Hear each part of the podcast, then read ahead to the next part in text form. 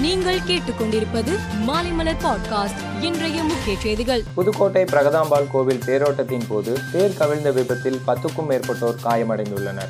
வடத்தை பக்தர்கள் வேகமாக இழுத்ததால் தேர் கவிழ்ந்து விபத்து ஏற்பட்டதாக தகவல்கள் வெளியாகியுள்ளன. இரண்டாயிரத்தி இருபத்தி ஒன்று இருபத்தி இரண்டாம் நிதியாண்டுக்கான வருமான வரி தாக்கல் செய்வதற்கு இன்று கடைசி நாள். நேற்று முன்தின மாலை வரை ஐந்து கோடிக்கும் அதிகமானோர் வருமான வரி தாக்கல் செய்துள்ளனர்.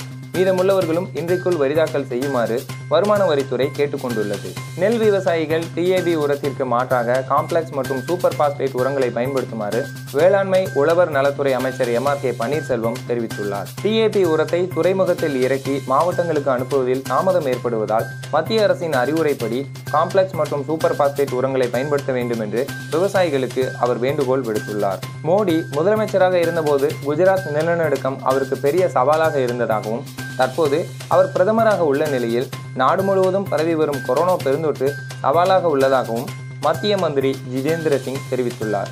முதலமைச்சராக இருந்து பின்னர் பிரதமராகி உலகிலேயே இருபது ஆண்டுகளை நிறைவு செய்த ஒரே இந்திய தலைவர் நரேந்திர மோடி மட்டுமே என்றும் அவர் புகழாரம் சூட்டியுள்ளார். விலைவாசி உயர்வு வேலையின்மை பணவீக்கம் ஆகியவற்றை கண்டித்து ஆகஸ்ட் ஐந்தாம் தேதி நாடு முழுவதும் போராட்டம் நடத்தப்படும் என காங்கிரஸ் கட்சி அறிவித்துள்ளது. அமெரிக்க அதிபர் ஜோ பைடனுக்கு கொரோனா பாதிப்பு இருப்பது கடந்த வாரம் கண்டறியப்பட்டது. இதையடுத்து அவர் தன்னை தனிமைப்படுத்திக் கொண்டதுடன் சிகிச்சை எடுத்துக்கொண்டார் அவர் குணமடைந்ததாக தெரிவிக்கப்பட்ட நிலையில் மீண்டும் நடந்த பரிசோதனையில் பைடன் கொரோனா தொற்றால் பாதிக்கப்பட்டிருப்பது உறுதியானதாக மருத்துவர்கள் குழு தெரிவித்துள்ளது. செஸ் ஒலிம்பியாட் போட்டியில் இந்தியா சார்பில் ஓபன் பி பிரிவில் விளையாடிய தமிழக வீரர் பிரஜானந்தா வெற்றி பெற்றார். மேலும் தமிழ்நாட்டைச் சேர்ந்த கார்த்திகேயன் முரளி தமிழக வீராங்கனை நந்திதா ஆகியோரும் வெற்றி பெற்றுள்ளனர். நார்வே வீரரும் உலக சாம்பியனுமான மேக்னஸ் கால்சன் இரண்டாவது சுற்றில் உருகுவே வீரர் மேயர் ஜார்ஜை வீழ்த்தியுள்ளார்.